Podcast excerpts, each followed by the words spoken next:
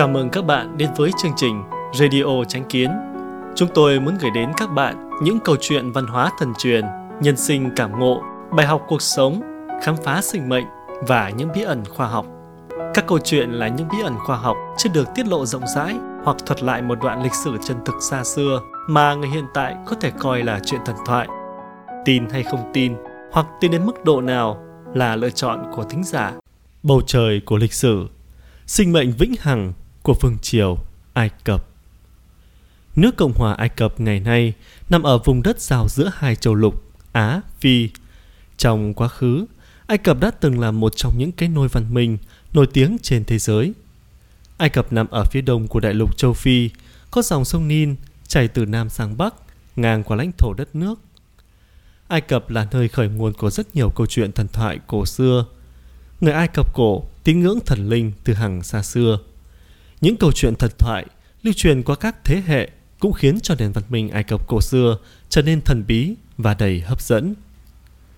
Nhắc đến Ai Cập cổ, một trong bốn quốc gia lớn thời cổ đại trong nền văn minh của nhân loại chúng ta lần này, người ta sẽ nghĩ đến ngày những kim tự tháp, tượng nhân sư, những vị pharaoh tối cao trong thế giới con người.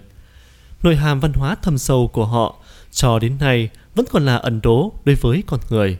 Có rất ít ghi chép chi tiết về các triều đại Ai Cập cổ và các pharaoh qua các thời đại. Điều này có liên quan đến quan niệm nhân sinh và tín ngưỡng tôn giáo của người Ai Cập cổ. Vị thần mà người Ai Cập cổ tín phụng là thần Thái Dương, còn gọi là thần mặt trời hay thần Ra. Các pharaoh là con của thần Thái Dương, họ được chúng thần trên thiên thượng bảo hộ. Người Ai Cập cổ đại cho rằng con người sống tại thế gian rất ngắn ngủi, nhưng tương lai là vĩnh hằng. Cánh cửa lớn dẫn đến thế giới tương lai vĩnh hằng là cái chết. Nhục thân là sự đảm bảo căn bản nhất để linh hồn đi đến thế giới tương lai. Người Ai Cập cổ xưa vô cùng xem trọng thân thể con người. Họ cho rằng chỉ cần thân thể xác thịt được bảo tồn hoàn hảo thì linh hồn sẽ có chỗ an nghỉ. Sau khi chết sẽ có một cuộc sống mới. Người Ai Cập cổ nhận thức rằng cái chết là sự bắt đầu của sinh mệnh chân chính. Sau khi sinh mệnh rời khỏi nhân thế, linh hồn sẽ ngủ say trong năng mộ. Trong tương lai, thân của họ sẽ đến thế gian và đánh thức những linh hồn đang ngủ say đó, đưa tất cả họ về thế giới thiên quốc vĩnh hằng. Tôi có quen một đồng tu nhiều năm. Trong những năm tu luyện chính pháp này, chúng tôi đã cùng trải qua những năm tháng gian khổ nhất. Từ khi học tiểu học, anh ấy đã bắt đầu say mê tìm hiểu văn minh Ai Cập. Tôi lật lại lịch sử sinh mệnh của anh và phát hiện rằng anh đã từng là một vị pharaoh của một vương triều Ai Cập thời thượng cổ tên là Đức Văn. Dịch sang tiếng Hán, pharaoh Đức Văn đăng cơ lúc còn thanh niên. Ông đã trị vì Ai Cập cổ ở lưu vực sông Nin trong 37 năm và qua đời khi năm 8 tuổi. Không lâu sau khi lên ngôi, pharaoh Đức Văn bắt đầu xây dựng kim tự tháp, lăng mộ của mình. Để xây dựng kim tự tháp nhanh nhất có thể, pharaoh đã hạ lệnh tăng thu thuế, tăng số người lao dịch khiến cho khắp đất nước tiếng kêu oán thàn dậy đất. Mấy năm sau, pharaoh Đức Văn bị mắc một chứng bệnh kỳ quái. Tìm mọi cách chữa trị đều không khỏi, khiến ông rất khổ não. Căn bệnh này một khi phát tác thì cả ngày đến đêm khiến ông đầu đau như búa bổ. Cả đêm không ngủ được. Một vài tháng sau, vào một buổi sáng sớm, sau khi trải qua một đêm đau đớn kịch liệt, pharaoh Đức Văn mê man chìm vào giấc ngủ. Đột nhiên trong ánh nắng sớm xuất hiện thần Thái Dương tỏa sáng hào quang rực rỡ. Đức Văn vội vàng cúi đầu hành lễ. Thần Thái Dương đứng trên không trung nói Đức Văn, con có biết tại sao con bị bệnh đau đầu không? Đức Văn trả lời Thần Thái Dương tôn kính Xin người hãy chỉ giáo cho con của người Con vì tư lợi của bản thân Xây dựng lăng mộ Áp bức dân chúng phải lao dịch Khiến cho vô số thần dân bách tính Phải chịu cảnh ly biệt Phải chịu khổ nạn vì lao lực và bệnh tật. Bệnh đau đầu là do lỗi oán thán của thần dân của con mà ra. Nếu muốn khỏi bệnh thì phải vứt bỏ ích kỷ cá nhân, lấy đức trị thiên hạ, coi dân như con mới có thể qua được kiếp nạn này. Đức Văn như bừng tỉnh khỏi cơn mê, khấu tạ lời giáo huấn của thần Thái Dương. Từ đó, Pharaoh Đức Văn bắt đầu giảm lao dịch và giảm thu thuế, lấy đức trị quốc, bệnh đau đầu cũng không chữa mà tự khỏi. Mỗi năm, ở vùng đất khởi nguyên của sông Nin, vùng núi Ethiopia bước vào mùa mưa. Mực nước sông Nin dâng cao, bắt đầu từ trung tuần tháng 7, Nước sông dần dần ngập toàn bộ vùng đồng bằng. Đến tháng 11, nước rút đi, để lại lớp phù sa màu mỡ. Đợi đến khi phù sa khô lại, mọi người bắt đầu một năm mới trồng trọt trên vùng đất màu mỡ đó. Mỗi năm trước khi gieo hạt, Pharaoh đều phải đến thờ thần Thái Dương để tình cầu thần ban cho bách tính một năm mưa thuận gió hòa, mùa màng bội thu, chính quyền quốc gia ổn định, vững chắc, dân giàu nước mạnh. Một lần, sau khi kết thúc buổi lễ, Pharaoh Đức Văn hỏi quan đại tư tế đứng bên cạnh mình, tương lai của ta sẽ ra sao? Quan đại tư tế cúi người hành lễ rồi đáp, Ngài là con của thần Thái Dương vĩ đại, thần Thái Dương trao cho ngài quyền thống trị vùng đất này. Chúng thần là bề tôi trung thành của ngài, thần Thái Dương cho phép ngài sau khi hoàn thành sứ mệnh của ngài thì có thể đi đến thế giới bên kia, chờ đợi vị thần vĩ đại nhất của vũ trụ đến đánh thức ngài từ trong giấc ngủ. Sau khi ngài phục sinh, ngài sẽ đến đón chúng thần, những bề tôi trung thành của ngài trở về ngôi nhà vĩnh hằng của chúng ta. Đức Văn hỏi tiếp, khi nào thì vị thần vĩ đại nhất vũ trụ tương lai sẽ xuống thế giới con người? Khi đó xã hội sẽ có hình thức như thế nào? Quan đại tư tế nói, và là ông vĩ đại, mình ngài đi theo tôi. Đức Văn đi theo quan đại tư tế đến một gian mật thất. Đại tư tế nói, và là ông vĩ đại, những việc mà ngài hỏi là ý chỉ của thần mà không thể cho người thế tục biết được.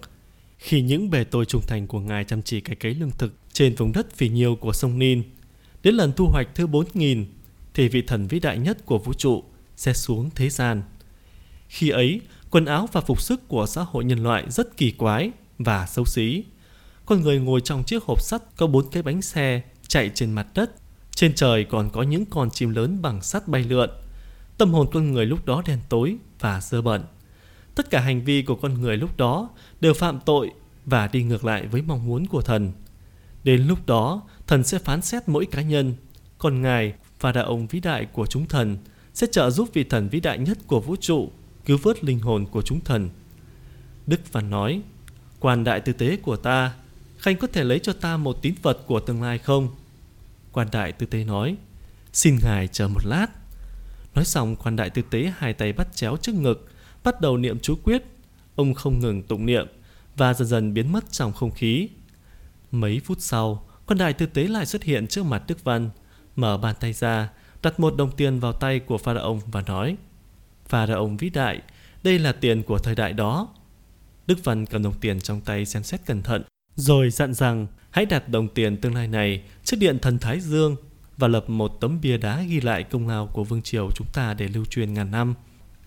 4.000 năm sau, vào năm 1994, một nhóm nhà khảo cổ học người Pháp đã tiến hành khảo sát khoa học về cuộc sống của nhân loại xuất hiện sớm nhất bên bờ sông Nin. Họ đã phát hiện một ngôi đền đổ nát bị bỏ hoang. Khi tiến hành khai quật, họ phát hiện bên dưới một bia đá có một đồng tiền kỳ quái. Đồng tiền này không phải là tiền của Ai Cập, mà là một đồng tiền hoàn toàn chưa xuất hiện trên thị trường. Tại thời điểm đó, nó chuẩn bị được lưu thông trên thị trường vào năm 1997. Đó là đồng tiền 25 cent của Mỹ. Thời kỳ pha ông Đức Văn thống trị Ai Cập cổ đại, nhà vua lấy đức trị quốc, dân chúng chăm chỉ, thuần phác, quân thần đồng lòng, quốc gia mưa thuận gió hòa, nhân dân an cư lạc nghiệp. Năm thứ 27 khi Đức Văn đăng cơ, mùa màng thu hoạch bội thu, đứng trước mặt thần dân, hân hoan chúc mừng trước đền thờ thần.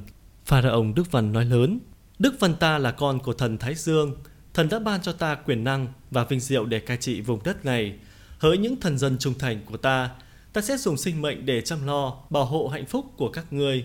Trong tương lai, vị thần vĩ đại nhất của vũ trụ sẽ đưa các người về thiên quốc vĩnh hằng của ta. Các người sẽ vĩnh viễn tồn tại cùng trời đất.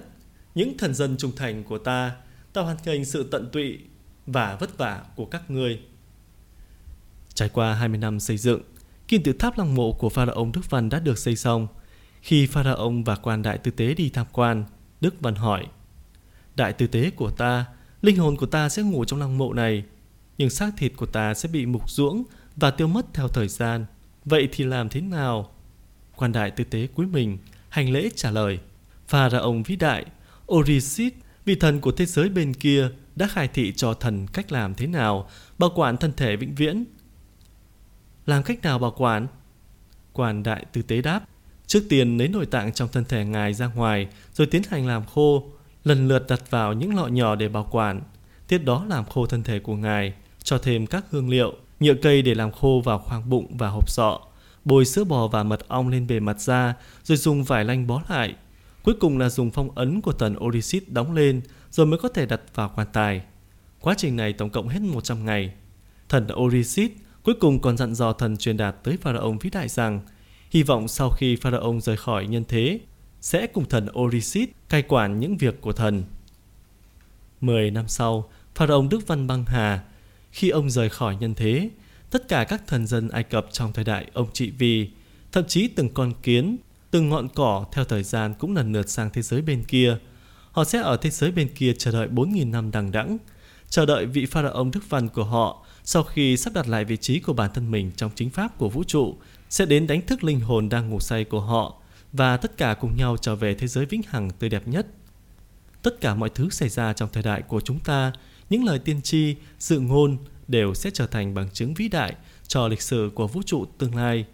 Những đệ tử chính pháp hiện nay là những người chứng thực pháp lý vĩ đại của vũ trụ. Trong tương lai, đệ tử chính pháp sẽ là những người bảo vệ của chân lý vũ trụ, vĩnh viễn tồn tại trong lịch sử vũ trụ.